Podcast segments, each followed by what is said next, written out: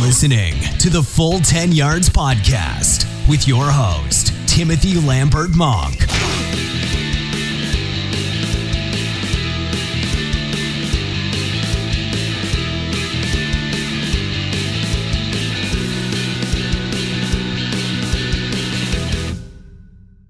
Hello and welcome to a belated Full 10 Yards podcast on the 7th of December.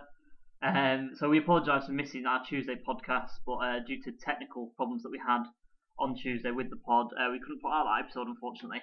Uh, but we'll more than make up for it today. Uh, we'll be looking forward to the Week 14 slate of games, punting for some cash as we always do on a Friday, and announcing the winner of our November jersey competition, which obviously is belated, which we tried to do on Tuesday but had to wait until now. Um, some of you might be wondering why, what's going on and why you're hearing my voice this early in the pod.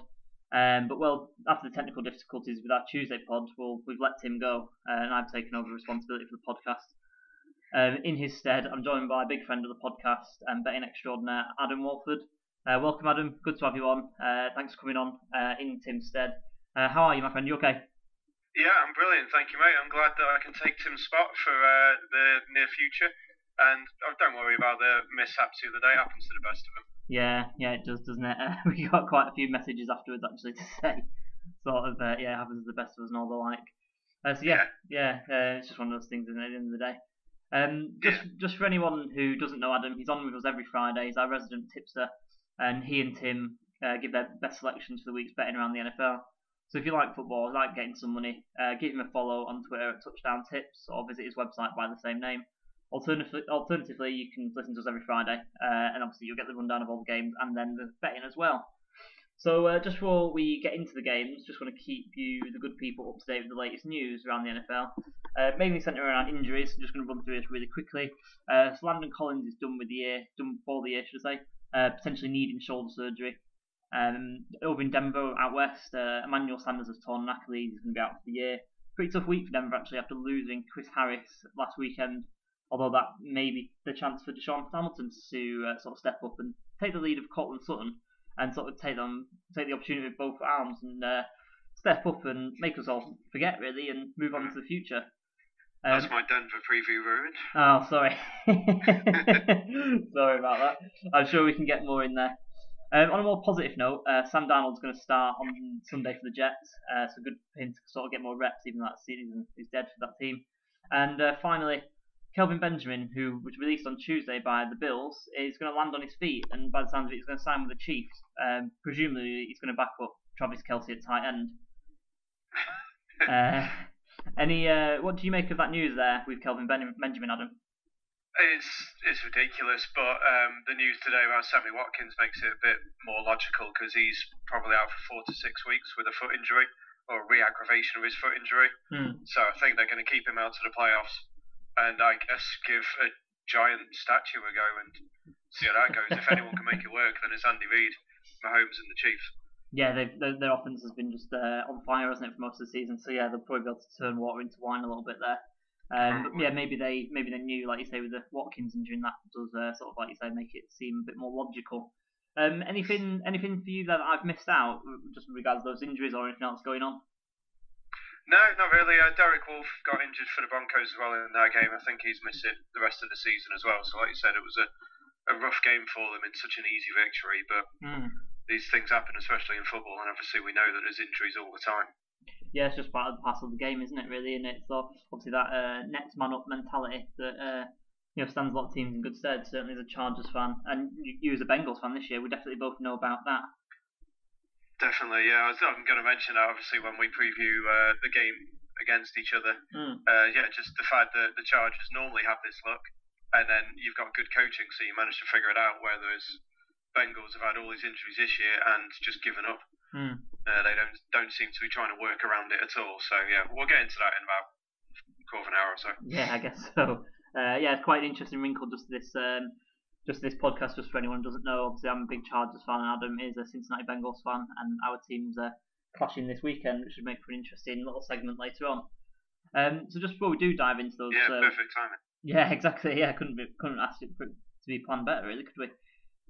Um, so just before we dive into those Week 14 games, obviously there was a game just last night, a uh, game in the AFC South, clash between the Jags and the Titans.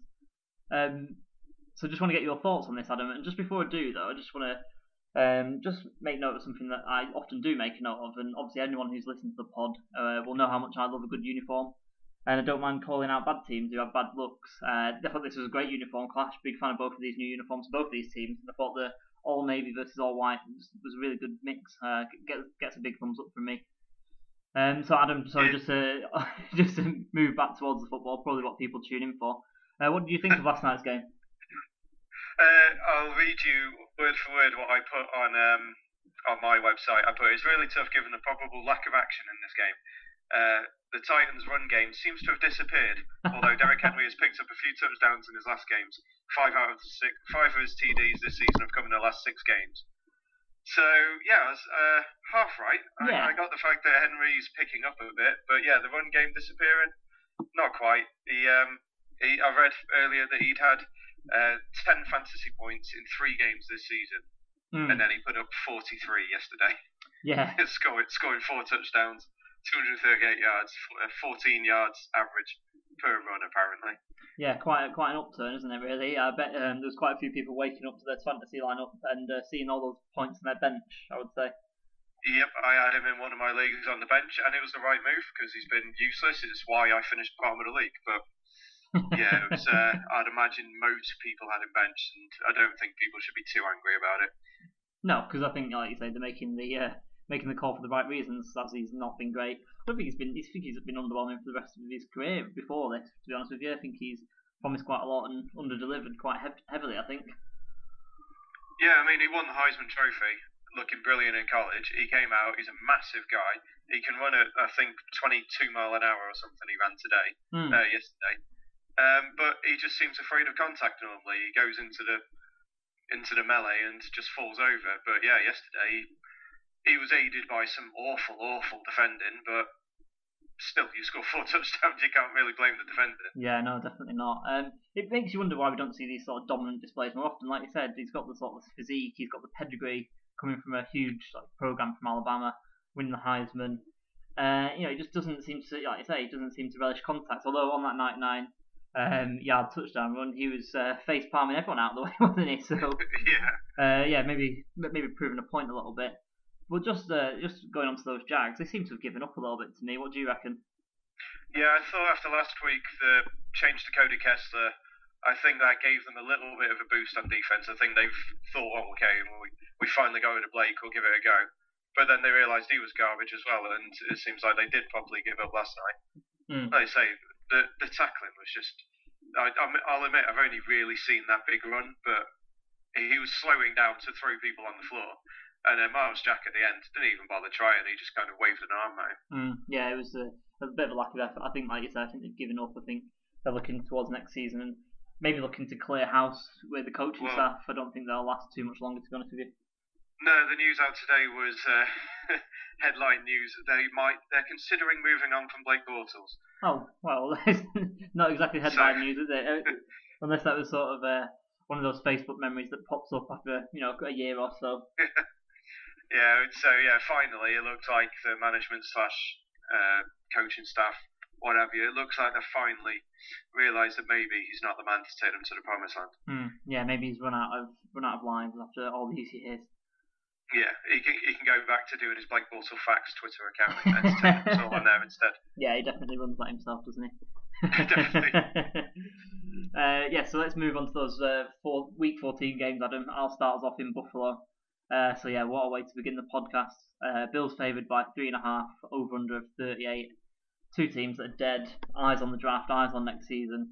Pretty much like the Jags, I would say. Um, yeah, just looking towards next season and not really sort of any interest in, in this season moving forward. Uh, maybe trying out a few young guys and seeing what they've got in the back catalogue. Um, but we're around a month since the Bills handed the Jets a bit of a shellacking at the Meadowlands, and to be honest, I feel like that's the way it's going to go again. I think they're going to get the better of the Jets again. Um, like I said on the start, uh, at the start of the podcast, the Jets are welcoming back their quarterback, which is a bit of a boost. But I just have the feeling that the Bills have just got enough, and obviously the bookies feel the same way. Um, I think that feeling, surprisingly, comes from Josh Allen trending upwards a little bit. Um, I think he's becoming a real weapon with his legs and his scrambling ability. I've been critical of him in the past. Tim has, and I know a lot of other people have. Um, obviously, still needs to work on his accuracy, and that's going to define his ceiling, I would say. However, by the sounds of it, it doesn't sound like it's going to be very good weather in Buffalo. They're paying people to shovel the snow off the turf at New Era Field. Um, so it doesn't sound like his accuracy is going to be in question too much. It's going to be all on the ground. Um, yeah, that's perfect for for him. Like you said, he's he's actually making me want to watch the Bills, which is something I never thought I'd say this season. He's like you say, he's really entertaining, and on the ground he does most of his work. So the weather should probably help him, really. Yeah, I would say so. I think that's going to play into their hand. Um, but yeah, like you, I'm not going to probably not going to be tuning into this. Although he does make him quite intriguing to sort of see how he goes and you know, I've been a detractor of it, like I said, but I'm definitely not against. I'm not closed off from thinking you know, in future that he, if he does improve, I'm not closed off to thinking that he will be good because he has got all the tools, and that's never been a, a knock on him. To be honest, he's always had that, but just the sort of mental aspect of the game, I think, has got away from him so far. Yeah, and he'll get there with that, with um, a bit of coaching. And the, the the worry was that he wasn't pro ready, wasn't it? Mm. But he's got the arm, he's got the legs so yeah, like you said, it's just his decision making which is going to be the key. And if he figures that out, or in fairness, if they get some weapons for him and he figures that out, then fingers crossed for him. Yeah, yeah, definitely. It's a, playing the long game with him, aren't they? It's never about the first season, and especially like you said, it's it's not exactly a great situation around him with his offensive talent and his uh, offensive line in front of him. No, no, he's done a lot better than I thought he would. I told everyone to take under on any kind of win total for them this year, and they were five and a half the line was set at, and I think they're on four, are they at the moment? Mm, yeah, that's right. That's right. Um, so yeah, a little bit getting a little bit close to that line, but mm. at the hmm. moment, the way they're playing and the way Josh Allen's playing, I don't even mind if they go over it because he is entertaining. Yeah, that's true. Um, so let's move on to another team who sort of had those under over win lines at the start of the season. Uh, you've got the Panthers visiting the Browns. Yeah, the Panthers are one point favourites at the moment. Uh, the over under is 51 uh, at Cleveland, and it's a pretty tough game to call because a month ago I would have said the Carolina Panthers are going to win this easily, but they've lost four in a row now. They're one and five on the road going into Cleveland, who are three and two at home, three two and one at home. So it's a, it's a really tough one to get my head around, especially after last week where Baker Mayfield kind of fell apart with a bit of pressure in his face. The po- the positive thing for him is that the Panthers don't get a whole amount, whole lot of pressure. Um, if Britain's own Efe Obada starts, then he could get a little bit of pressure on them, but that remains to be seen. Uh, also for Cleveland, Denzel Ward is out with concussion, which is a big loss for them. He was Defensive Rookie of the Year candidate, and he's been playing very well this year. Uh, last week fell apart. He also threw four interceptions. He's thrown interceptions in four consecutive games now, and they've lost all of them. So I think that looks like it's probably going to be a key to the game. And the Browns are pretty good at causing interceptions, so that should be very interesting there. Yeah, definitely. Uh, like you say at the start of that, the Panthers really fell off a cliff, haven't they? And, Cam is sort of the catalyst of that. Uh, one guy who's sort of the antithesis of that is uh, Christian McCaffrey, who is the offense pretty much for the Panthers at the moment. And like you say, for the Browns, it's going to be all about keeping him him under wraps and then forcing further turnovers from Cam. Uh, Gregg Williams, as we all know, likes to ramp it up, so it'd be really interesting to sort of see uh, with the home crowd at their backs um, I would actually go for the Browns in this one. I would go against against the line there um, on this game. To be honest with you, uh, just Panthers just stuck in reverse so much, and the Browns are feisty and they're definitely more improved than we've seen, you know, in the last few years. Never mind just in the last year. Yeah, definitely. Um, as you said with McCaffrey, he got 100 and 100 on the ground and through the air a couple of weeks back. He ended with 161 combined last, yards last week and he scored 11 touchdowns this season. So he is their offense. It doesn't help that Cam's obviously playing injured. He's got a shoulder injury, um, resulting last week in the backup QB, backup QB coming in for a hail mary, which you don't really see. I mean, admittedly, it probably should happen. You should have a specialist who could just lob it a long way. I don't see why they don't, because they're set, um, obviously kickers. So why don't you have a guy who can just chuck it 80 yards? But everyone kind of got offended by that, the fact that Cam couldn't do it. yeah, I mean, we saw it earlier on in the season, didn't we, with Andrew Luck? Andrew Luck, obviously, just coming back from a couple of seasons out with shoulder problems, and I think they did it with Jacoby Brissett, didn't they, early on in the season? And yeah, it's an interesting yeah. chat, actually. I've never actually thought of it in a vacuum as much as that, of why not have just a Hail Mary specialist. But it's, uh, it's an interesting sort of wrinkle. Obviously, if you've got sort of weak noodle arm quarterback, yeah, it would be a decent shout to Maybe you should get yourself in there for an offensive coordinator's job at some point. I, that was what I thought they might have done with Mahomes last year with Smith, because obviously Smith was the obviously going to be the quarterback last year. Mm. But I hmm. thought if they want to give him a couple of snaps, get him on there just to smash the ball down the field. Yeah, he's shown he can definitely do that this season. Exactly, he's kind of proven his worth this season with it. Mm. Yeah, certainly. Um, one quarterback that doesn't have to worry about his arm strength is Aaron Rodgers, and he's featuring in my next game. Uh, the Falcons at the Packers, Green Bay favoured by five, under over 50.5. Um, so obviously looking back when we take us back to the start of the season, if we were looking forward at the calendar once it first came out, this would have been one of the games that everyone would have ringed on their calendar, and should have been one of the best games of the week if these teams had had the season they were expecting to have at the start. Although they obviously had other plans, and strangely enough, this is a bit of an afterthought now. To be honest with you, neither of these teams are going to make the postseason. But that said, I think this could be actually quite a fun game. Could be a little bit of a shootout. Um, Aaron Rodgers is going to be pissed off, let's say, uh, playing a little mad, as we all know. On the other side, the Falcons' offense can put up the points with the best of them. Uh, so this one could be a bit of a shootout. Um, I do think Atlanta is favourite to be the favourite. I would back them in this one. Um, I think they're the better team of the two. And Deion Jones came back last week and he played really well. He led the team in tackles. Um, so I think you know he sort of gives them that sort of emphasis again on defense, which they've missed so much, uh, and they could wrap up Aaron Jones and make it a sort of a Aaron Rodgers versus the world kind of game. Uh, with that in mind, that's not a problem for Green Bay, so I think that uh, over under is going to be threatened too. I can see there being a lot of points in this one. Yeah, yeah, I can see that. Yeah, um, Green Bay are the favourites at home, um, and I, I, agree with you that I think Rodgers will be playing Pete off. He looks like he couldn't be bothered the last few weeks, and that's probably because he wanted to get rid of McCarthy, which he's finally managed to do. So it wouldn't be any surprise to see him coming out and having a four, five touchdown game. Controversy. I like it. I like I like a bit of a conspiracy theory. but yeah, just just cool in how I see it. No, it's it's it's probably quite how everyone's seen it. To be honest with you, isn't it? Especially over recent times. Um, there's definitely been some sort of rift or some sort of in, inner battle there uh, that you know Aaron Rodgers is always really going to win because you're not going to side with any coach over you know a quarterback uh, that's as good as he is and as talented as he is. No, exactly. okay, moving on. So AFC battle for you: uh, Ravens up against those Kansas City Chiefs. Yeah, really, really interesting match, and I'm glad it's a Sky game. Uh, mm. Well, I, actually, I'm lying there. I'm not glad it's a Sky game because I've got Game Pass, so I won't be able to watch it. Um, but probably game of the week in the early kickoffs for sure. Uh, best defense against best offense.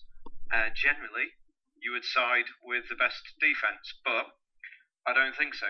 I think Mahomes is just that good, and the fact that he can basically teleport the ball to wherever he wants on the field, I don't see it in the way to be able to stop it. The Chiefs' offensive line's been alright, and when it's not, Mahomes scrambles and then throws a laser down the field, so they don't need to worry there. Uh, the Chiefs' defense hasn't been brilliant, but they should be able to get a little bit of pressure on uh, whoever's at quarterback. There's been rumours this week, mainly um, circulated by, by Harbaugh, that they're going to split snaps, which seems ridiculous because uh, Jackson's won all three of his games so far. So I'd be amazed if that happens, but we we'll see what happens with that. Um, the Chiefs have won all their games at home. The Ravens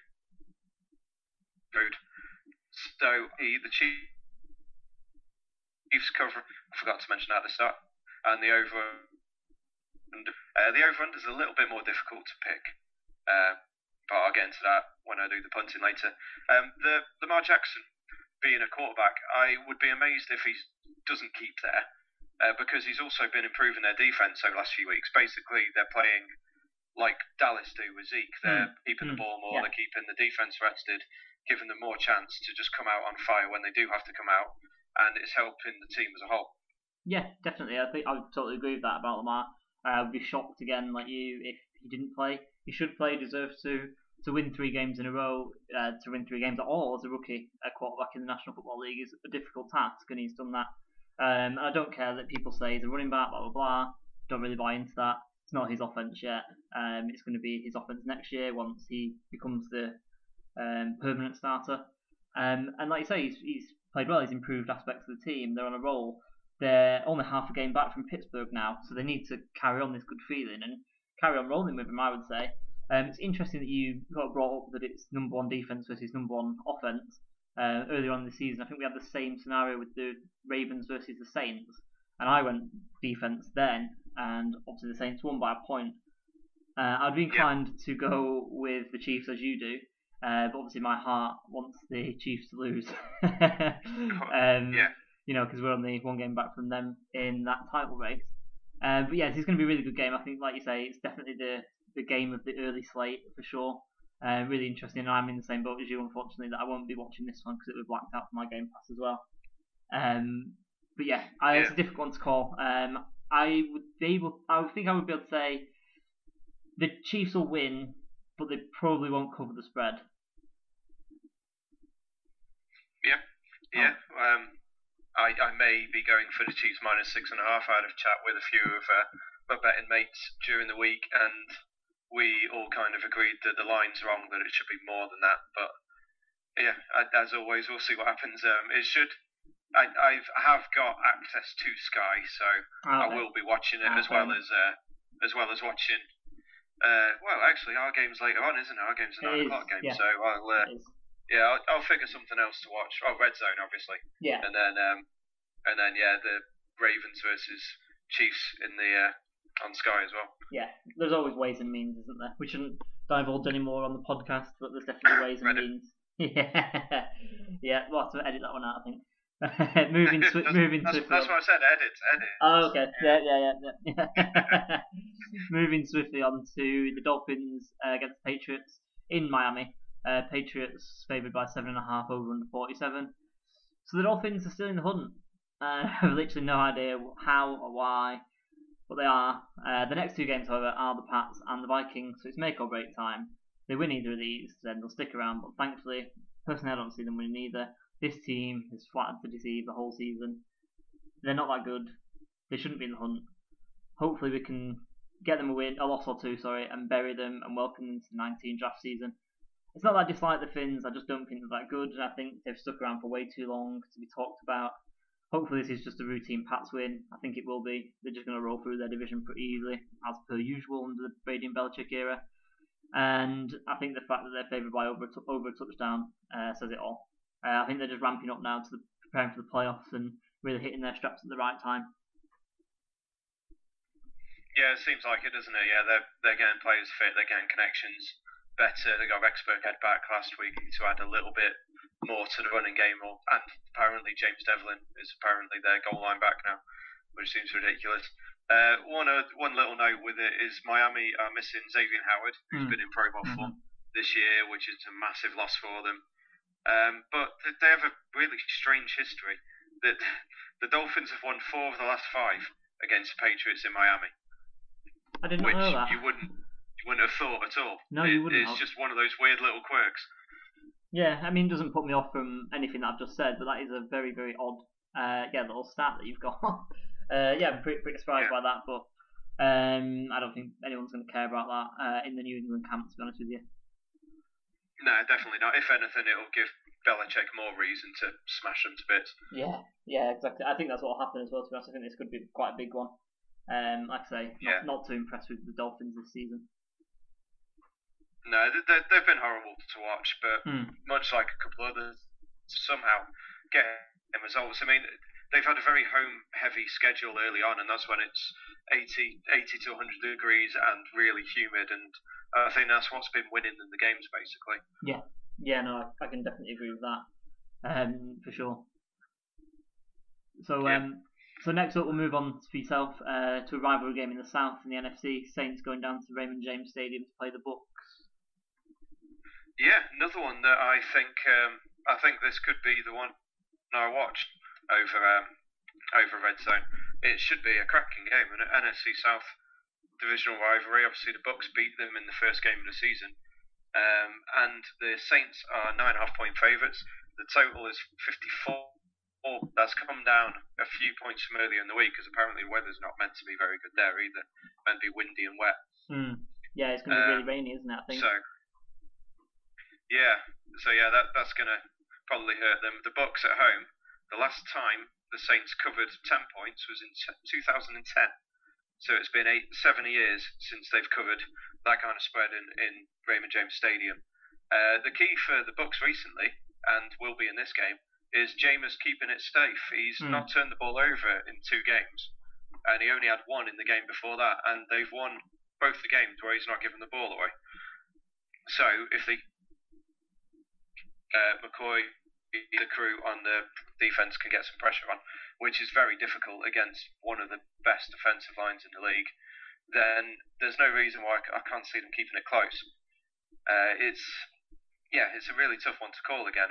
Logic says that the Saints will walk all over them, but it's just the history and the fact that the Saints in the last couple of weeks seem to have had a little bit of a decline. Like Brees has only thrown for 171 and 127 yards in the last couple of games, mm.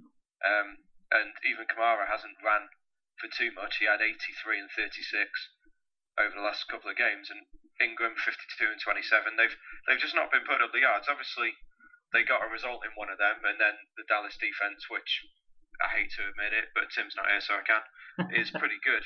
uh, it obviously held them to ten points the other week, but it, I don't know whether it's the Saints have peaked too early or whether it's just a little bit of a blip.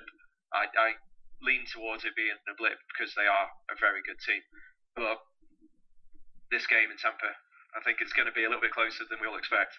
Yeah, on paper, it's one of those that you, you sort of look at and you look at it for two seconds and then you make a decision and you sort of say that the Saints are going to win quite easily. But yeah, when you take into all the, the all, all of the other factors, it becomes a bit more close, doesn't it? Obviously, the Tampa Bay offense has put up numbers all year. Um, it's going to be a shootout, I would say. Um, and yeah, it, it's one of those rivalry games as well, isn't it? They always seem to be played with a little bit more needle, a bit, little bit more edge, and it always, always makes it a little bit more closer. So yeah, I don't expect the Saints to cover that uh, nine and a half point spread. And uh, yeah, I'd, I'd, say it's going to be close. It's definitely a, a potential trap game, I would say, uh, this one. And like I say, it's just it could add to that feeling perhaps that the the Saints are sort of going through a little bit of a rougher time of it, and perhaps like you say, peaked a little bit too early. I'm I'm in your boat though. I don't think they have peaked too early. I do think they are just sort of going through a little bit of a a sort of a lull but they will sort of peak again, uh, probably just in time for the playoffs, as all good teams do. Um, but yeah, if they if they drop this one, then the questions are going to be asked. Yeah, they they need to win it. They got Panthers, Steelers, Panthers in mm. the last three games. The Saints, so they, they really need to take care of this one because those aren't those they're three tough games. Yeah, no, I completely agree with that. Um, okay, so moving on to my next game. So this is another big rivalry game. This time in the in the East. Um, the Giants at the Redskins. Giants favoured by three and a half over under 41. Um, so this, like I say, this game is a big rivalry game. It's not really got anything riding on it though, which is a bit of a shame. Um, but that won the bragging rights over each other. Uh, the Skins squeaked this one by three points earlier on in the season. That's when they had Alex Smith as a quarterback and some sort of semblance of an offensive line, which they which they don't have now. Now it's the Sanchez in the centre, and I don't think it's going to end particularly well for the Redskins. Um, I don't actually think they'll win another game this year. Uh, their remaining schedule is the Giants, the Jags, Titans, and Eagles. Um, and how things changed before Smith's injury, they were heading for a divisional title in the playoffs, although in the worst division in football. Um, yeah. But nonetheless, um, considering it's Mark Sanchez under centre, um, obviously that's not going to happen. And I think they're going to game plan him and mask him as much out as they can. I think I think it's going to be a heavy dose of Adrian Peterson for this one. Um, just looking over to the side for the Giants, as usual, when I predict the Giants win, it's down to them having superior playmakers on their offense. So watch out for Barkley, OBJ, Sterling Shepard. Uh, I think they're going to take over the game. So I think the Redskins just on such a decline with all the injuries that they've got, um, and you know they, have got some emotional news. Obviously, Alex Smith has been announced he's got some sort of infection in his leg as well. So they they could be playing for him, and that could be quite an emotional locker room. Uh, so it could be the best. It could be the, team who gets sort of the better of the emotions as well in this one, which will be another factor. Yeah, it's horrible, isn't it? The Alex Smith news. I mean, when when it was announced as a compound fracture, obviously the bone comes through the skin, and mm.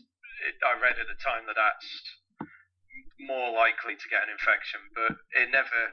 You never seem to think about it. You just assume it'll be okay, but yeah, the reports coming out are really not good for him, and saying that he he will struggle to come back again, which is horrible because he seems like such a nice bloke, and obviously the, the help that he gave Mahomes last year um, just shows how humble he was, really. That he knew that he was moving on, and he did everything he could to get Mahomes ready for the next season, which he obviously did a very good job of. Hmm, yeah, for sure. He's also got um, it wasn't a clean sort of vertical or horizontal break. He's also a spiral fracture as well, which Yeah. takes way way longer to heal as well. So yeah, definitely an uphill battle there, and obviously we wish him the best. Um, obviously, Alex, if you if you are listening, all the best with the injury. Hope you come back stronger. Um, you know, whatever wherever you do end up. I- I'm sure. I'm sure he's resting up. I'm sure he thinking, is. "Oh, uh, get- No, I bet he, he, will be uh, emailing. He'll be emailing asking where the Tuesday podcast is. Exactly, I'm, I'm sure it's probably been uh, it's in the pile of all the emails that we got asking where that was. Uh, it's in there be there somewhere. somewhere. Yeah, exactly. Um, so uh, next game, Adam, uh, can the Colts get back on the horse quickly against the Texans? Yeah, they need to buckle their ideas a little bit, don't they, after last week? Excellent. We have to get the pun in somewhere. Yeah, we- we're doing a better job than Tim with them. Uh, yeah, the the Colts at the Texans. The Colts are uh, four and a half point underdogs. The over under is now 50. That's gone up a tiny bit from earlier in the week. Uh, yeah, the Colts I thought were looking really good, and they were one that I kind of thought might have snuck the division. Uh, that seems very unlikely now, being um, three games back from the Texans. But who knows? This could be the start of it. Yeah, the the there. I don't really know what happened last week with them. Like I say, I, it might have just been a case of the Jacksonville um, stepping up because they finally got rid of Blake Bortles, or maybe look just getting a little bit tired. Obviously, he's not played for two seasons, but I'm hoping it was just one of those games. I mean, it's the first game in nine that he hasn't thrown for over for three or more touchdowns, and that was one way of breaking that streak. Uh, Yeah. the injuries at tight end probably haven't helped him. Eric Ebron is was one of his favourite targets. Sorry, Doyle was one of his favourite targets, yeah. and he was left with Ebron, who got a heck of a lot of the ball last year. Last week, he had 10 catches from 16 targets. Um, T.Y. Hilton is on the injury report this week with a shoulder injury. Apparently, they're hopeful, which never never really sounds very good no. um, that he'll play this weekend. I, I would say he would because it is their season basically. If they lose this, they're going to struggle for the playoffs. Hmm. Um, so I would not, I'd be surprised if he doesn't play. Yeah. Um, yeah. From from the Texans side of it, uh, Lamar Miller has had four 100-yard rushing games in the last six.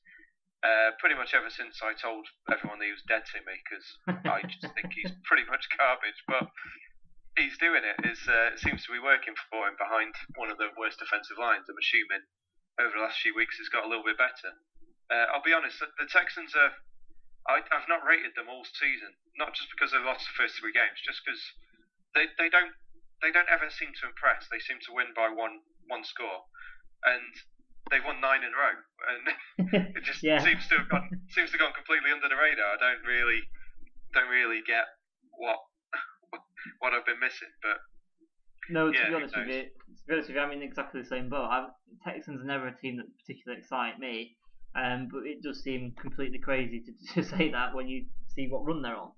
Um, which mean, le- leads me to sort of think that they're not sort of infallible, and the Colts could get one on this because I do think last week was a bit of a anomaly. I do think it was a bit of a blip. Obviously, it was a very very strange game.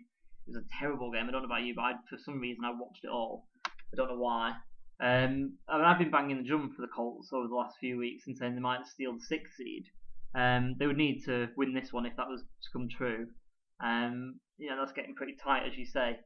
Um, but yeah, it's a pretty difficult one to call. I'll probably go with the form and say the Texans are going to win this one, but um, wouldn't be surprised if it goes either way. To be honest with you. Yeah, I want to lean towards the Colts, but then I look at their offensive line and they're on their third, third or fourth string starter at centre, and he's going to be going up against JJ Watt, Whitney Mercilus, and uh, the other fella. Jadeveon whose Clowney. Name, yeah, against Clowney, against them three. So that kind of makes me lean towards the Texans, Hmm. uh, which I don't want to do, and I definitely wouldn't be touching them on the spread. Uh, but yeah, the the Texans are actually five and one on the road, I think Yeah. which again just seems seems crazy. But they've oh no, sorry, they're four and two on the road. But um, no, sorry, they're five and one at home. They were playing at home. Yeah. Um, so yeah, it's it's a really difficult one to call. But I wouldn't be surprised if uh, if the Colts won. I wouldn't be surprised if the Texans won. I do think the Texans will win just because of that defensive line against that um, O line. Mm, yeah, I'd go. Yeah, I'd go along with that one. To be honest with you. But Uh, if you look at the um, the wildcard picture, you got the Dolphins who obviously are playing the Pats, Hmm. uh, six and six. You got the Ravens at seven and five who are playing the Chiefs, so you got to think that'll be seven and six. You got the Titans at seven and six. Um, so if the Colts get the win, they're they're bang there. Yeah, yeah, yeah. It's it is their season, so yeah, they they need to win this one, otherwise they're pretty much done. I think. Hmm. Yeah, no, I'd agree with that one for sure. Um, I'm going to mention one other little caveat to that little race later on, actually, just a little teaser for everyone there. Before we move on to the next game, which is our game, Bengals at Chargers. Chargers by 14 and a half, which I think is quite large. Uh, under over is uh, 47 and a half. Um, so yeah, like like we said earlier, couldn't have really written this, and your appearance uh, at a better time, to be honest with you. Um, but we couldn't really be more of a different place for our teams, I would imagine. Uh, Chargers have just come off essentially a season-defining win in, in Pittsburgh, riding a wave of optimism, whereas the Bengals have lost the QB, best player, and all hope in the last few weeks. Um, so I don't want to pour it on, just want to sort of say, how do you feel about this? yeah, that that's pretty much point on. Yeah, Um, it's it's a weird one from a betting point of view. Home field advantage is normally about three points, Hmm. so that'd take it down to eleven. So they're saying the Chargers are only eleven points better than the Bengals, and frankly, that's insulting to the Chargers at the moment. it's it's such such a mess in Cincinnati, and it's so frustrating given the fact that we started the season so well. Hmm, yeah, it did. As we mentioned, well, alluded to at the start, the the injuries. You guys are used to this. We're not.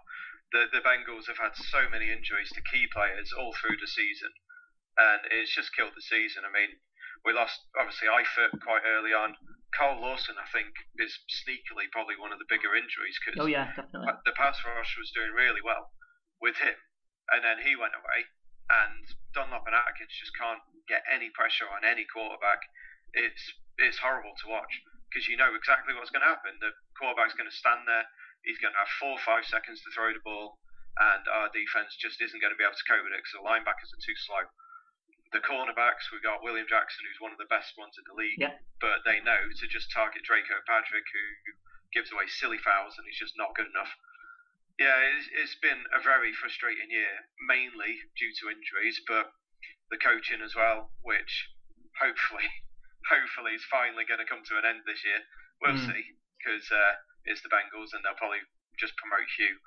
But if they do, uh, I, I can't. I think we'll have less fans than the Chargers have in attendance in their games. Oh, had to had to get that one in there, didn't you? It- it's all I've got to cling to. yeah, there'll be quite a bit of orange and black around the stadium, I'm sure. Um, it doesn't help that the the sort of uh, the road sort of sideline is the one that is where the TV cameras are pointed Um, in the in the stadium. But anyway, move on quickly from that. Just talking about injuries um, and, and vital injuries as well. Um, it's definitely been announced today that Melvin Gordon is going to miss the game. So obviously that's Yeah. positive for you to cling to um, in that one. But yeah, like you say, it's it's kind of not the writings on the wall. That's kind of writing it off so far, so early, and obviously the Chargers can slip up. Um, but yeah, like you say, it's just in the in the secondary. Just throw it away from Jessie Bates, throw it away from William Jackson, and it should be easy pickings. Pretty much. Yeah. Um, yeah, so, you, you, obviously last week against the Steelers, you just had Keenan Allen in the slot against the linebacker, didn't you? yeah. And is- that worked all night. And the Bengals have no ability to adjust to anything. So I'd imagine you'll just find the weakness this week, which, in fairness, shouldn't be difficult, and just target that for the whole game. Oh well, I can't, can't wait to watch this one then. No, the, the the Bengals can't stop the run either. So Justin Jackson or Ratcliffe, they're going to have a field day. There you go, there, everyone. There's, there's your fantasy advice um, from Adam. If, Yep. Sign up your Chargers, get Justin Jackson there. I'm sure he'll be on waivers. Um, get him in there and uh, watch the points flow, maybe. He's not in waivers on any of my leagues. I've got him in all of them. Oh. and, and he, he will be mentioned later on if I can find a price on him. oh, fair enough. Yeah, another little teaser. Quite a few little teasers going on uh, Yeah, here yeah, tonight promote- the, uh, the promote punting myself. section. Um, anyway, let's move on. Uh, we'll, we won't go too far into that. I don't want to overcommit with uh, with promises for it to bite me in the backside later on.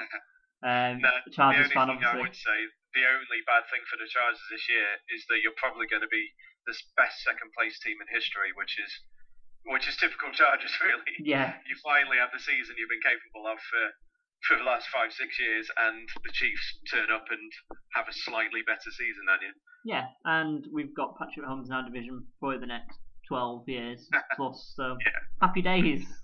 yeah, yeah, something to look forward to. You're Yeah. gonna have to find your QB because Phil Yeah. Rivers is gonna look after his 17 children soon. yeah, baby number nine on the way soon.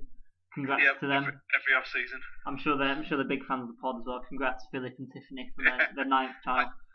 I love Phil Rivers. He's one of my favourite favourite people to watch in the league. He's so entertaining to watch. Yeah, no, it's completely great. It was an absolute pleasure to meet him earlier on the season when I went to the Wembley game actually.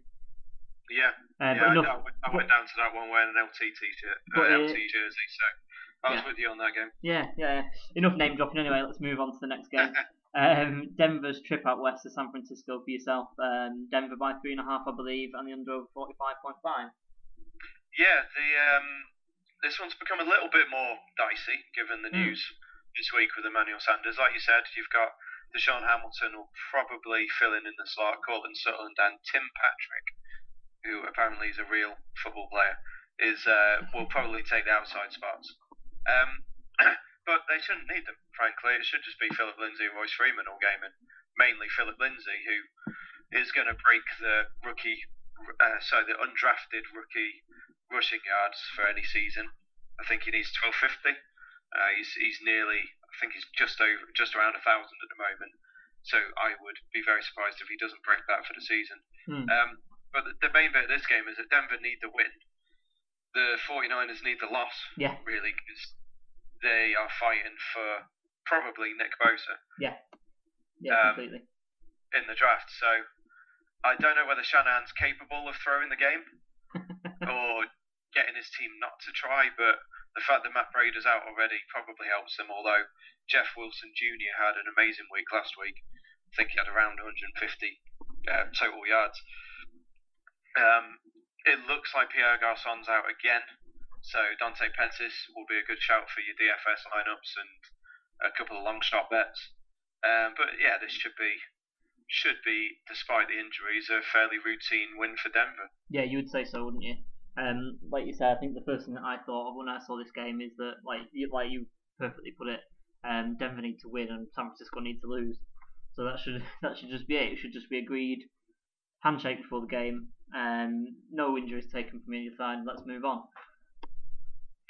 Uh, just uh, just read that Marquise Goodwin will be returning, so Okay. maybe that takes a little bit off Dante Pettis, unfortunately. But Yeah. good for him because obviously he's had he's been off for personal reasons, Hmm. and his personal reasons have been pretty horrific over the last few years. So hopefully Yeah. it's nothing nothing too extreme for him. Yeah, definitely could definitely do with catching a break. Um, just, Definitely. just one thing that I want to mention really quickly about um, Jeff Wilson and Philip Lindsay. Obviously, Philip Lindsay's been a great find. Don't want to take anything away from him, but just wanted to get your views, obviously, on these these guys just come out of nowhere, undrafted, and I believe Jeff Wilson's also undrafted. It sort of says that you can find running backs on trees, doesn't it? It, it suggests that, doesn't it? Yeah, I guess. What I think the Jeff Wilson one's more Shanahan because he is a very good offensive mind and Hmm, he oh, knows certainly. he obviously gets players to fit his system, and he's obviously very good at it. Hmm. Uh, the Philip Lindsay one, he's a local local lad, wasn't he? He's from Colorado, Yeah. so um, I believe he turned down offers. I think he turned down an offer from Miami, so he could stay at home basically. So he had a lot to prove, but yeah, it's it's it's a tough one. It's I don't really know where who to blame if blame's really the word uh, for these guys going undrafted or who. Yeah, I don't know. It's um, that, that's why they don't get the big money. Yeah. is because Yeah. you can find them. That's the reason why Le'Veon Bell is not playing in the league at the moment, and James Conner is tearing it up. To me. Yeah. Um, and that's like I say, it's all the leverage um, that the teams need against players, even as good as Lev Bell, to not pay him as in the extortionate way that he wants to be paid. Uh, and I can see both sides of the story, to be honest with you. Um, obviously, it's a short career, put themselves on the line each week, and you know deserve to be compensated. But obviously, it's a business at the end of the day, and you've got to weigh up the sort of cost benefit value and see how that weighs out on each side, I guess. Yeah, definitely. Yeah. So let's move on. Uh, move on to the matchup in the NFC East and the Eagles versus the Cowboys. Um, like you say, that feisty, good defense of Dallas, and they're favoured by three and a half points, and it's over under 44. Um, so the Cowboys need to take this one. As I said earlier on, they're sort of going towards the division after Washington's demise. Um, the Eagles just feel sh- super short-handed at the moment. Um, for the first time in a really long time, like we said, the Cowboys have got that really good defense to lean on. So I think we'll see Zeke get fed, and they'll ask the defense to keep the score low enough for them to just get over the hump. Um, this is one of the tougher spots that Carson Wentz has been in in recent times, I would say.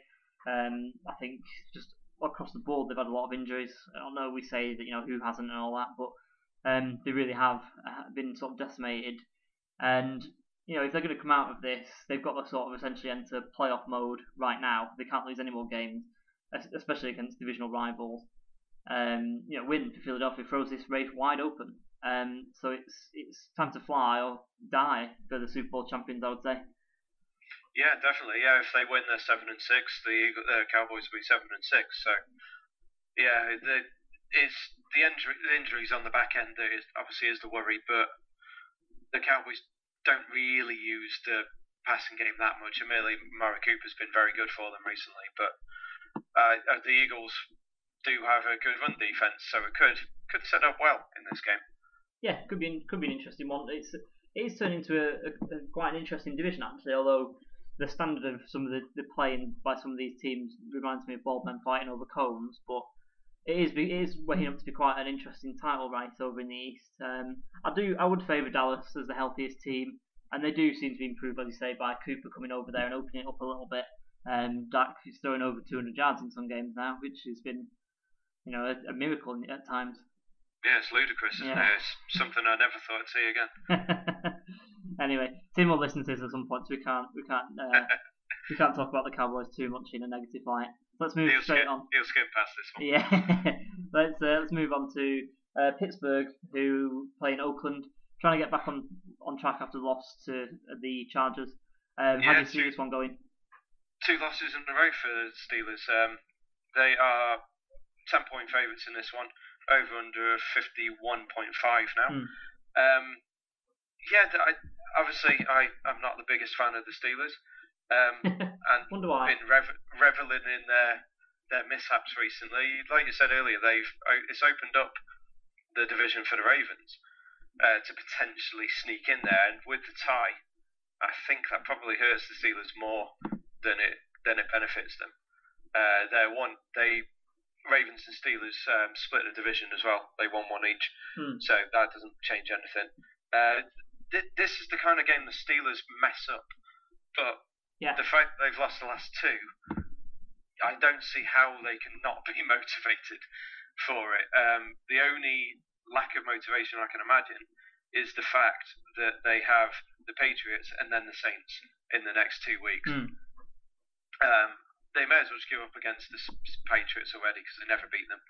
Um, but yeah, I, there's no way in hell I would back uh, the Pit the Steelers minus 10. No. Because it, it'd just be stupid. Um, obviously, this week, James Conner's out.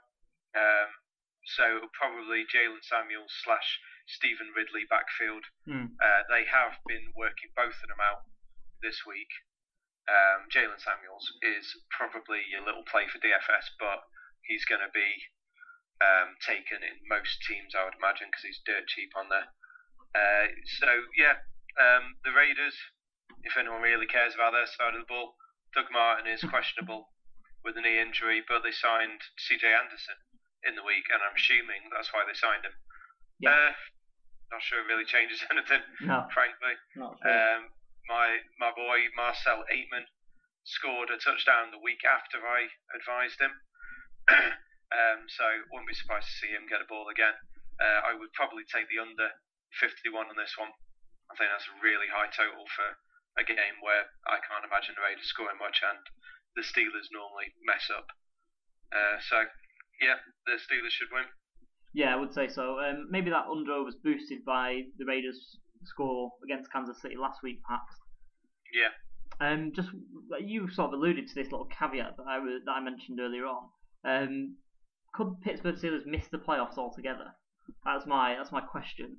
Um, like you say, this comes from the fact that the Raiders uh, playing the Steelers, and it looks like a game that the Steelers should win quite easily. But the Steelers have a habit of playing down to the level of their opponents, so it could potentially be a trap game.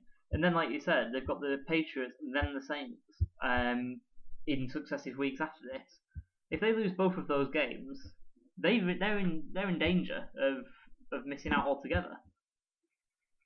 That would be amazing, but they play the Bengals in the last game of the season, so they're going to get to at least eight wins. um, the Ravens obviously will be the ones who can Hmm. stop them, uh, who are probably going to. Well, we think they will lose tomorrow. Uh, let me just check who. Ravens have got uh, the Bucs, Chargers, and Browns in the final three games. So I think for them, really, they need the Chargers to have locked up a wild card and to be resting people two weeks early um, to give them the choice. But yeah, it would be it'd be quite something, wouldn't it, if the Steelers messed up from where they were. It would be. I'm not saying it's going to happen. I'm just saying with the way that they've played the last few weeks. And remember, they didn't play well against Jacksonville either, even though they won that game. They've not No. played well for quite a while now, Pittsburgh. Um, No. You know, you could say they played quite well in the first half against ourselves, but they didn't get the job done, and that's that's what matters at the end of the day.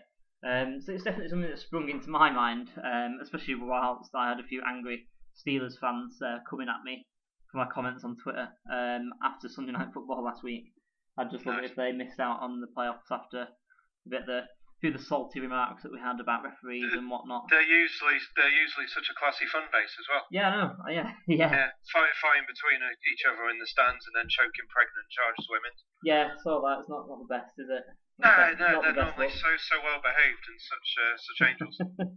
anyway, before we lose the whole of the uh, Steelers fans uh, that listen to the pod, let's move on to the Lions of the Cardinals. Um, Detroit favoured by three and a half, over under forty-five and a half. So it's another one of those basement battles for me in this uh, little rundown. Um, both Yeah. teams heading for a top five pick, so probably um, looking towards the spring in that that draft and just weighing up which prospects they might have their eye on. Uh, so it's you know like I say probably in their interest to lose. Unfortunately, both can't do that. Um, Arizona sort of, sort of played themselves out of contention for the number one pick last year um, by beating Green Bay in the most shocking result of the weekend last week. Detroit should win, uh, but the, because the Cards are a bad football team. But who knows? Tanking does happen. Race to the bottom for 60 minutes could happen. Um, there's absolutely no chance that I'll be tuning into this one on Sunday. I have no idea. Um, you know what what to call for this one. Lions should win on paper, but who cares? It's just a basement battle, like I said. yeah, pretty much. yeah, I don't think there's much more to say on that. Um, I'm assuming Kerryon Johnson's out still. I've not seen any kind of news on him. Um, I, I do want the Cardinals to win. I love David Johnson and Josh Rosen's been average at best, but I, I think that um, Steve Wilks probably deserves another season. I don't want, don't really want to see him losing his job. But yeah, it's it's a nothing game and there's nothing on the line. Yeah. Shall we just move straight on? Yeah, yeah. Go on to um, slightly better games. The uh, the late Sunday night game. Mm, Uh, the. Rams. Yeah, should be should be a cracker. I don't know how I'm going to be awake for it because I'm normally passed out drunk by then. But Rams Rams three point favourites on the road in Chicago over a pretty big fifty one point five Hmm. um, against this Chicago defense. I think that's a very a very risky line to be trying to take the over on. Hmm, definitely. I'll definitely agree with that. Yeah. that. Um, excuse me. Should be a really good game. The Rams struggled a little bit against the Lions last week. I did not think that they would uh, take that long to score the points, but they broke them down in the end and covered the spread. So that's all they really needed to do. Uh, Todd Gurley, I was throwing stuff around when he did what he did. Three minutes left in the game and he falls falls to the ground on the one yard line. Um, a, a certain bookie messed up and gave me 25 to 1 on, on him scoring two touchdowns. So Wow, um, okay. I, was, I was very relieved to see him get up and get in the end zone in the end. Um, Hmm. to, to get a nice little win for myself there. But yeah, anyway, away from that. Uh, the, the most interesting bit of this game is the pass rush. You got Suh and Donald on one side against Mack and Akiem Hicks on the other side Hmm. um, which should be intriguing if you're into those kind of things. Uh, It's it, it really is the, the key to the game is those four players really. The the uh, Rams offensive line is very good. The Bears offensive line has been okay, but Trubisky's back, which is a big thing for the Bears because his mobility could be key in this one. If uh, Suh and Donald can get pressure, he's going to need to get out of the pocket and he's going to need to run the ball. Hmm. Yeah, um, I completely agree. Um, yeah. Yeah, Goff and Goff and Trubisky are going to have to be on their toes, I would say, with that pass rush. Um, yeah, um, Goff, Goff, obviously he's had his guys all year. The Cooper Kupp injury has definitely affected him. Josh Reynolds is good, but he doesn't seem to have the same kind of uh, connection with him, uh, which I would expect them to have been working on. Uh, also, the bye week doesn't seem to have helped them. It, you, normally they come out fresh, whereas I think Gurley was reported as saying he was knackered after last week, which it, obviously he's had a pretty busy game, but mm. normally after the bye week they come out and say they're completely fresh. So bit of a weird one, but yeah, I, I don't. Honestly, I don't really know who's going to win this one. That's why it should be such an intriguing game. Yeah, I think so. I think it's going to be. I think it's going to be a really good game. I think it's, uh, like I said before, an absolute corker of Sunday night football for two weeks in a row. Um, I'm going to lay my neck on the line, and as the driver of the Bears hype train for quite a while now, I'm going to stick my neck on the line and say the Bears are going to win and they're going to go on to win the NFC North, and they are going to win a playoff game. I, I'll give you two out of three there. The playoff game, I think, could well be against the Seahawks um, if they're the sixth seed, hmm. um, mm. and I'm not sure that Trubisky is going to beat Russell Wilson, frankly. Um, but I, I, definitely think they'll win the NFC North. I cashed out my Vikings bet a while ago because mm. I hmm. realised I was dead, um, and I I I am leaning towards the Bears winning this one this weekend. Um, it, but it's not one I'll be putting money on. Oh yeah, That's just just sit back with a couple of beers and enjoy the spectacle. I would say. Yeah, fingers crossed. I would say last time there was the big Sunday night game, I slept through the nine o'clockers, and given the fact that given the fact that your Chargers are playing my Bengals, I'll probably sleep through that one and try and get up for the Rams v Bears instead. yeah, no, I think that that, that possibly could be. Uh, I don't want to be too committal to this. I don't, I don't want to pour it on too much, as like I said before, in case it does come around and bite me on the backside. But I think that could be a good tactic to employ. Yeah, don't jinx yourself. Yeah, yeah, that's what I'm trying not to do desperately. Um, I kind of wish it was a little bit closer in that regard, and we could have a bit more back and forth about it. I don't want to be too one-sided. no, I, I think me and most other Bengals fans, if you look at um, at Bengals UK, Who Dey UK, um, they have they ask for predictions from about ten of us, and all of them got the Chargers winning. Oh wow, so, so I, I, think it's hit it's hit that time of the year yeah. where everyone's resigned to just dying for the rest of the season. Yeah, so. yeah, yeah. Anyway, we'll move on to the move on to the final game, Monday Night Football. um, Vikings at Seahawks. Those aforementioned Seattle Seahawks. Um, Seahawks favoured by a field goal, and the over under is 45 and a half. Um, so I feel like the Seahawks have actually overachieved as much as the Vikings underachieved in this one, in this season, uh, which makes me want to pick Seattle uh, naturally with that sort of bias that that would create. Uh, but I'm not going to. I think the Vikings are a better football team out of these two. Um, just overall, I feel like they've got better playmakers on the offensive uh, side of the ball, uh, quarterback uh, notwithstanding. And um, yeah, they've got playmakers on the other side of the ball as well that need to step up. I will admit that, but they, I think, they do have a better level. Um, Kirk Cousins, however, will be under the spotlight, and he doesn't do that well under the spotlight when the bright lights are on him. Um, but one more loss could be absolutely terminal to the bike season. Uh, so I feel like it's sort of put up or shut time. They've paid him a lot of money, and he needs to start delivering on that. I'd say. Um, and I think you know, this is again just season online for both teams. So this could go a real long way to settling those wild card spots in the NFC. It almost feels like an eliminator for those. Uh, both those teams occupy those spots at the moment, um, with a hungry pack sort of behind them and, and winnable games for a couple of those teams. So yeah, it's going to be it's going to be interesting to see another another real tight one that I don't want to put any money on, um, really, and just want to sit back and watch it and see see what happens with the with you know how it goes yeah, should be a really, really good game. Again, it's um, one of those I wish I had the Tuesday off work. I'm going to have to try and figure out my sleep pattern to be able to watch this one because, yeah, like you said, the wildcard picture is really quite intriguing in both divisions at the moment, uh, both conferences at the moment. The, yeah. the Vikings have really disappointed me. I, they were my pick for the Super Bowl this year. Um, like you said, Kirk Cousins in prime time is not very good, and against teams with a winning record, it's even worse. Mm. But I agree with you again on the Seahawks that they're they're just not. They're, they're like the Texans, really. They're not looking like they should win games, Mm. but they somehow dig out the results, and it's it's the run game mainly that they're leaning on. I mean, last week was another 150 odd yards on the ground. Russell Wilson completed 11 passes Yeah. for 100, 185 yards and four touchdowns. And it's just how how do you predict these kinds of things? How how can you keep that up week on week? But he's a very good QB, Yeah. and that that seems to be the answer at the moment is just run, run, run, run, run, and then let him throw a couple of balls. Yeah, and then throw a touchdown to Tyler Lockett most of the time.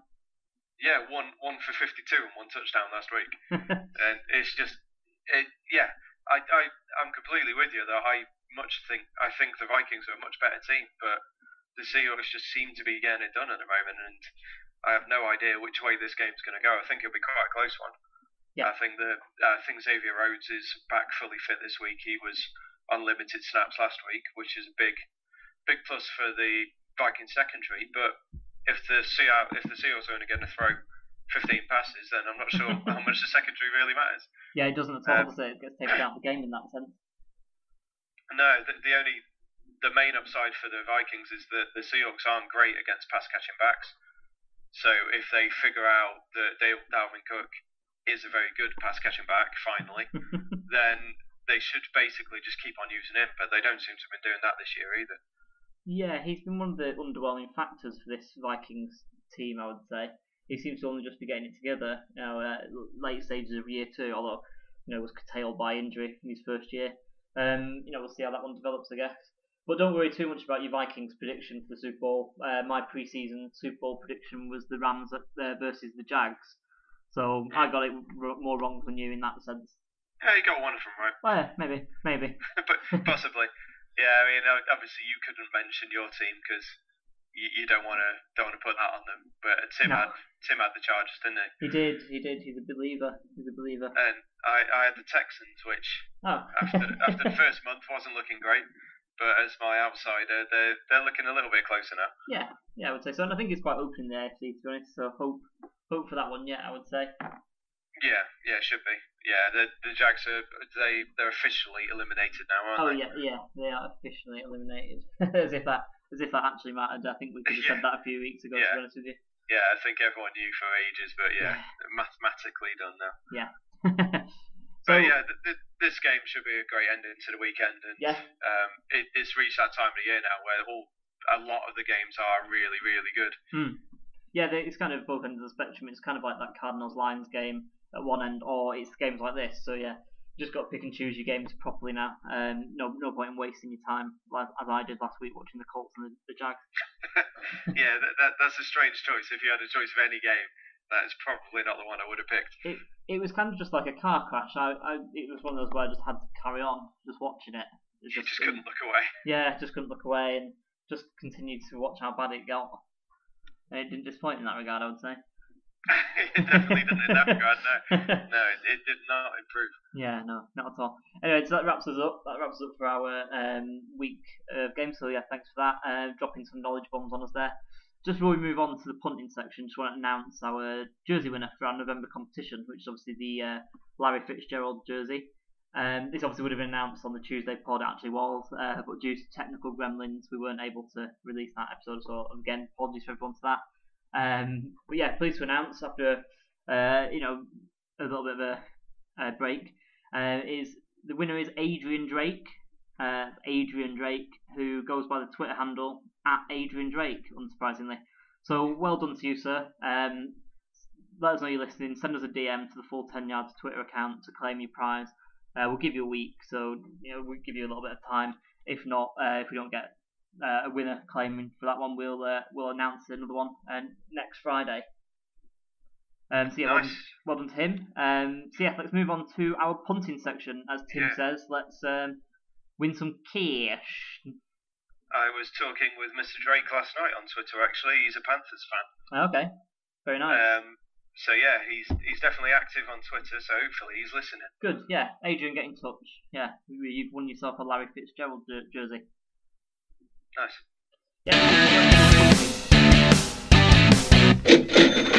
Okay, it's that time where I try and win you some quiche. Tim obviously is not available this week, so I'll be doing his and mine. I apologise for the extreme amount of my voice this week, but it is what it is. Unfortunately, Tim's not available, so you got me as for the preview, and unfortunately me for the betting bits as well. Just a quick recap on last week. I'll skim through the early bits because the money line was let down by the Colts. For both of us, they obviously lost in a thrilling 6 0 game against the Jacksonville Jaguars. That also let down Tim's handicap. The Steelers let down mine.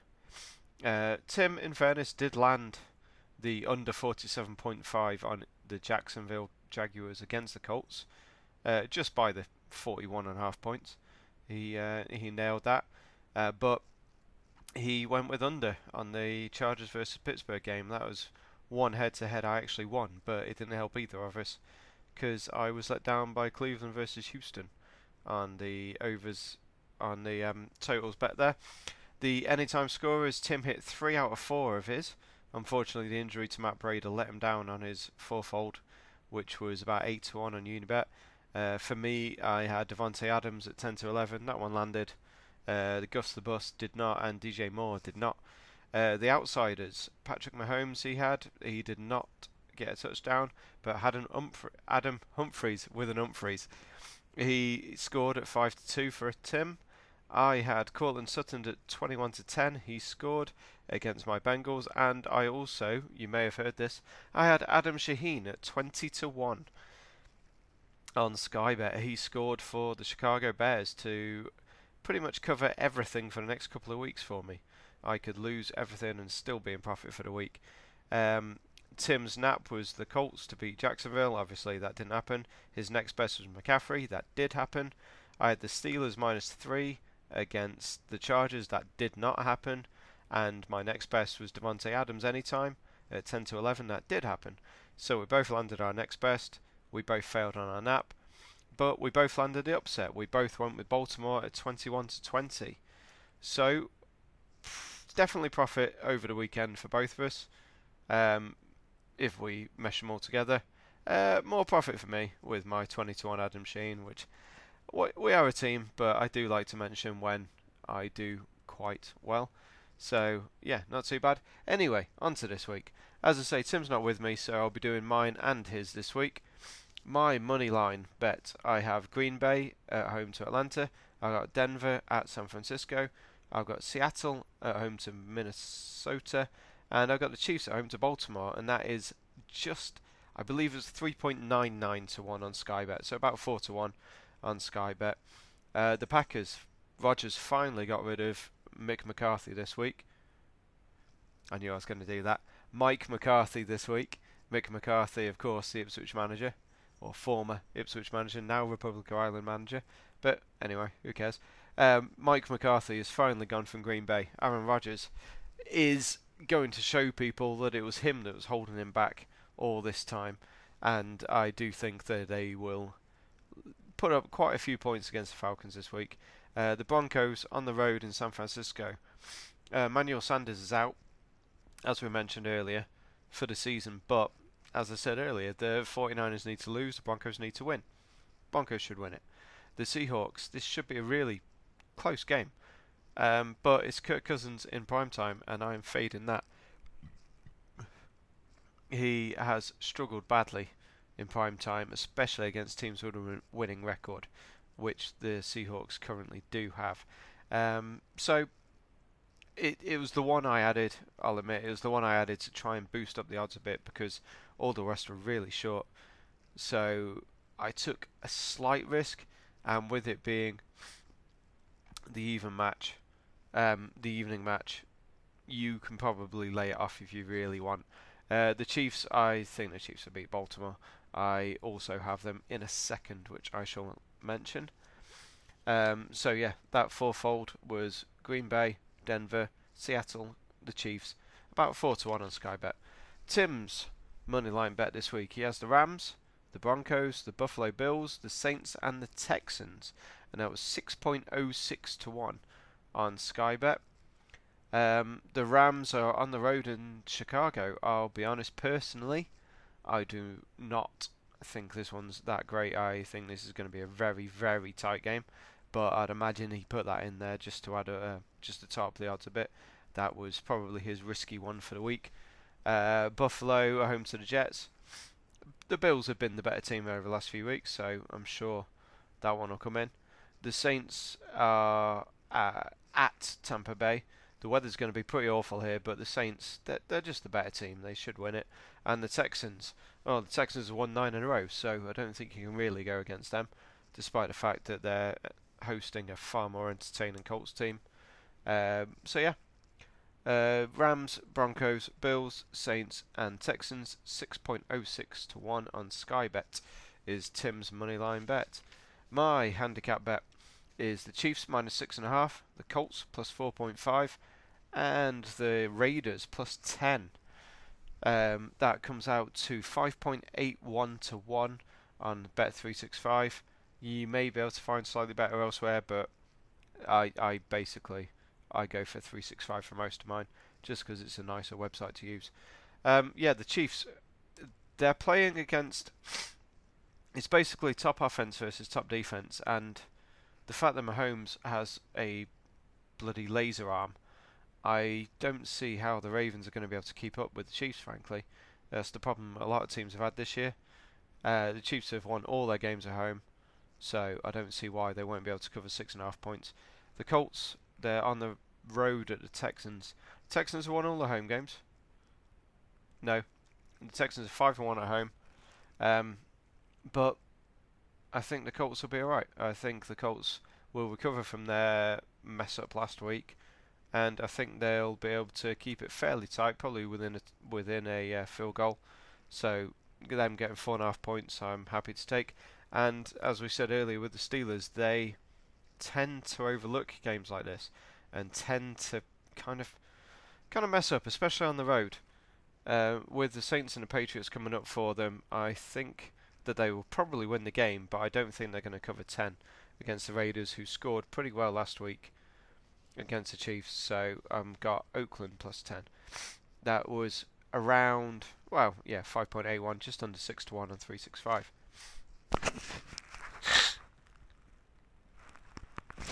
Tim's handicap for the week is Washington Redskins plus three. I believe it's two and a half, so I wouldn't be surprised if he's taken a little bit off it on the um, alternate handicaps. Washington plus three, the Chargers minus 14, and Miami plus seven and a half.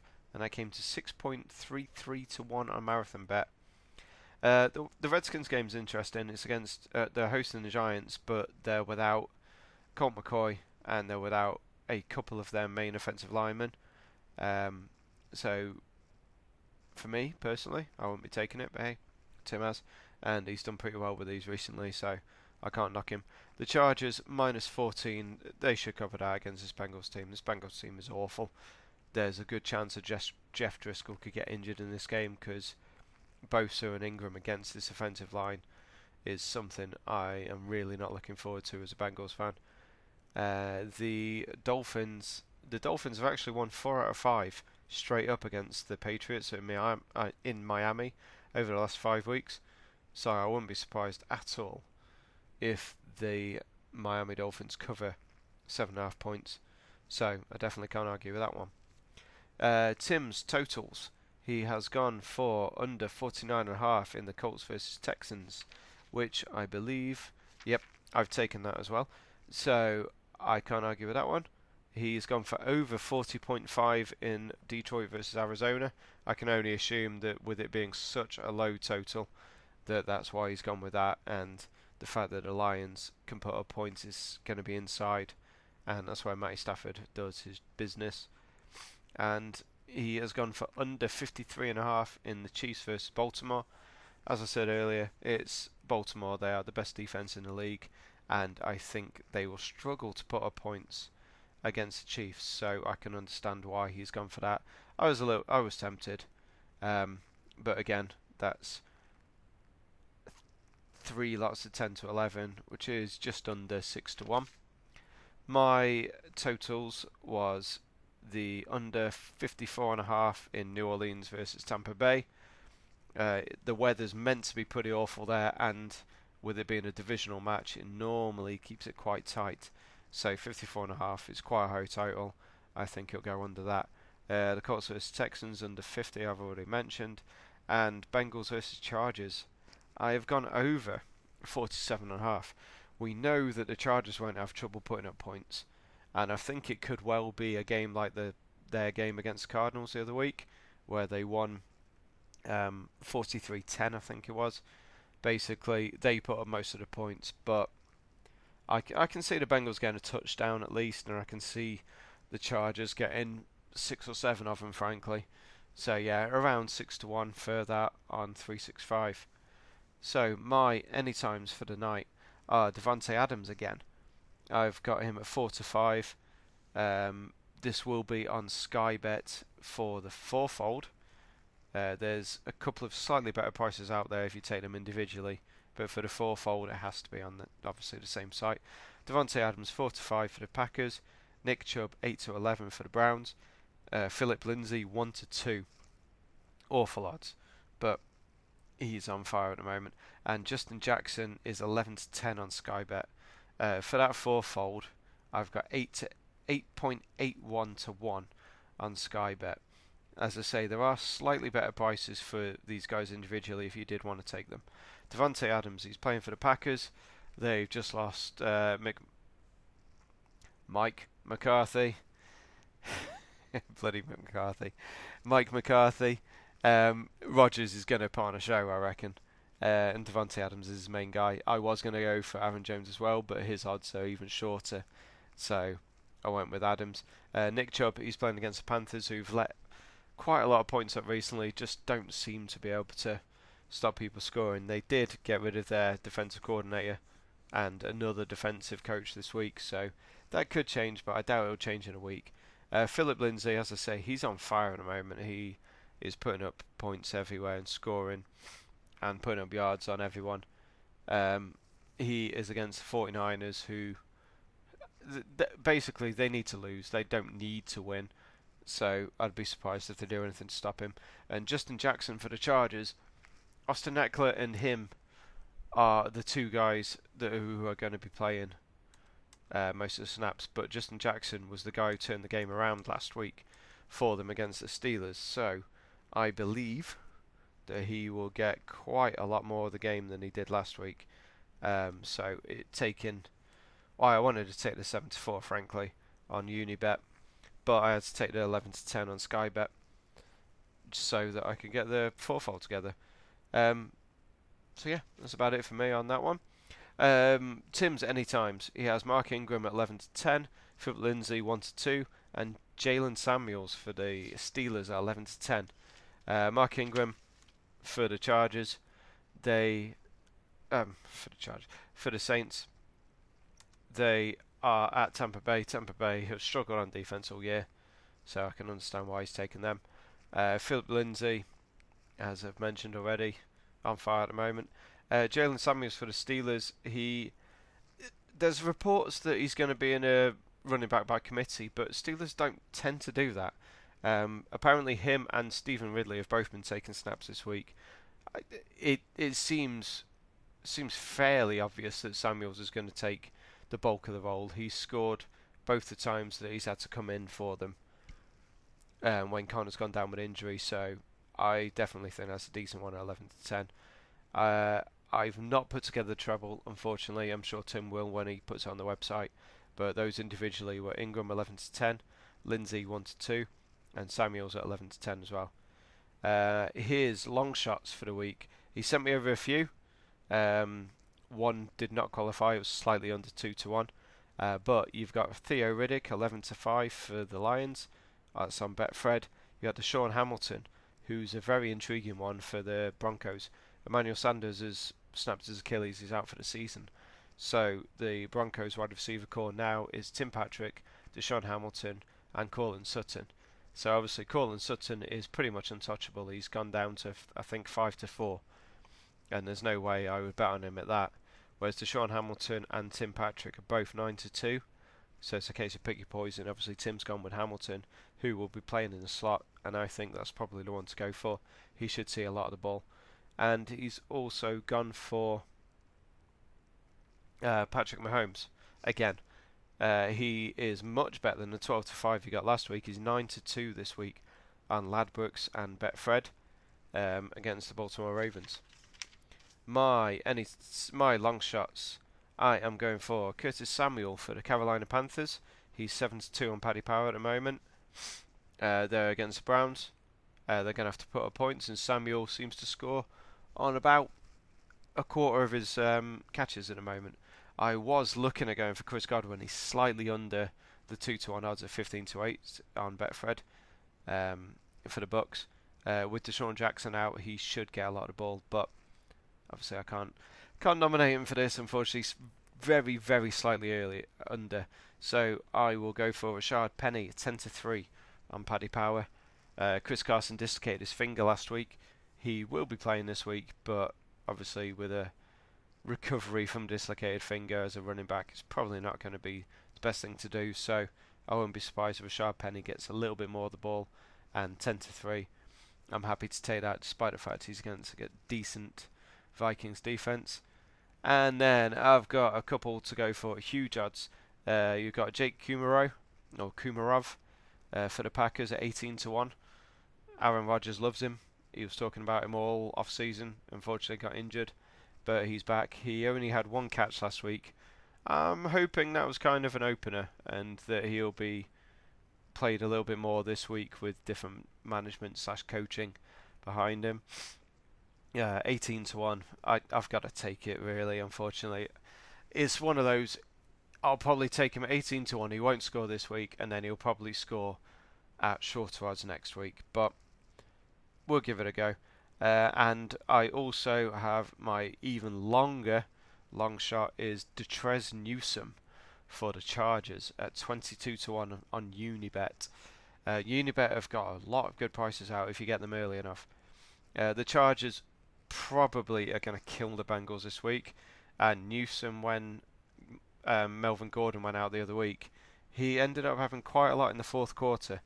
So if he gets that again, I'm quite happy to risk a small amount on 22 to 1 at Unibet. So that's about it for this week. That sums up the punting section of the podcast. So it's back to Lee and me, uh, back in the back in the studio, so to speak. Um, good luck if you're following anything. Fingers crossed we'll be able to keep up the run that we've been on.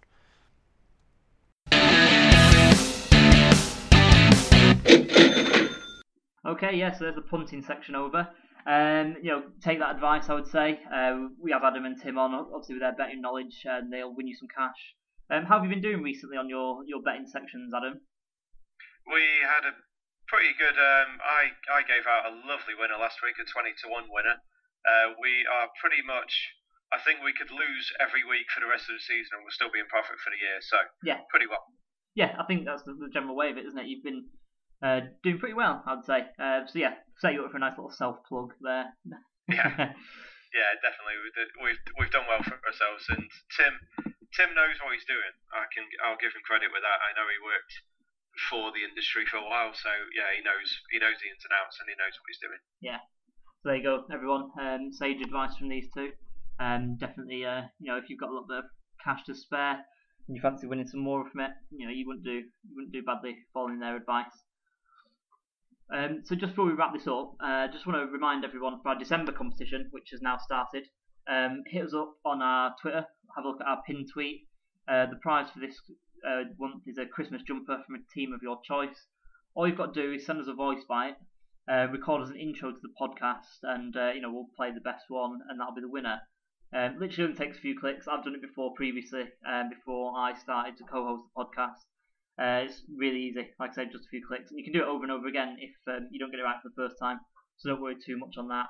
And it's easy, and you can win a free bit of merch. And who doesn't love winning free stuff?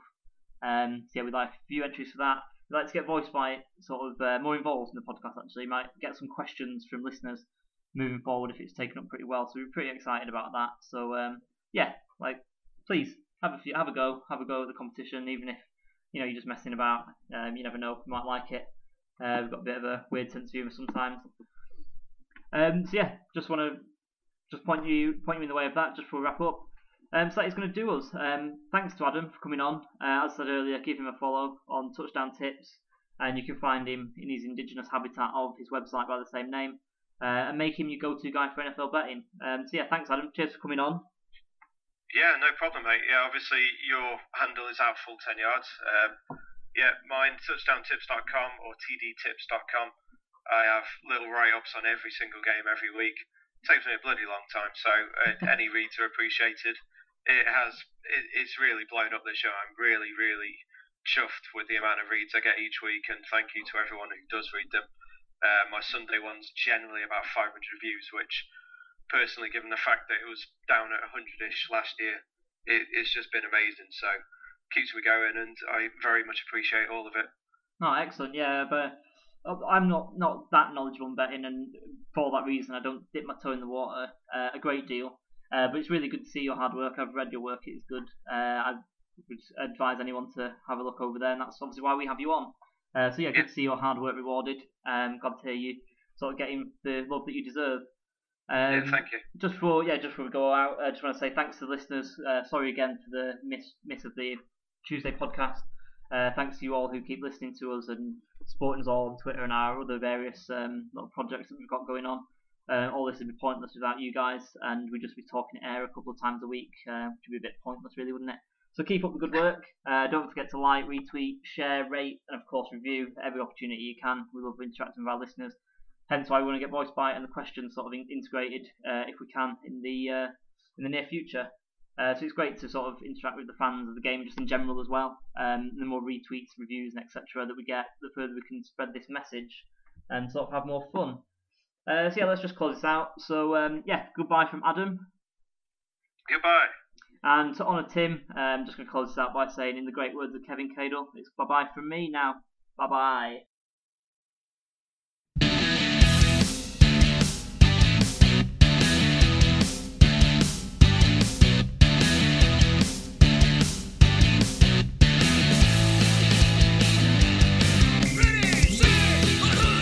Thanks for listening to the Full 10 Yards Podcast. Follow us on Facebook or Twitter at Full 10 Yards or email the show full10yards at gmail.com.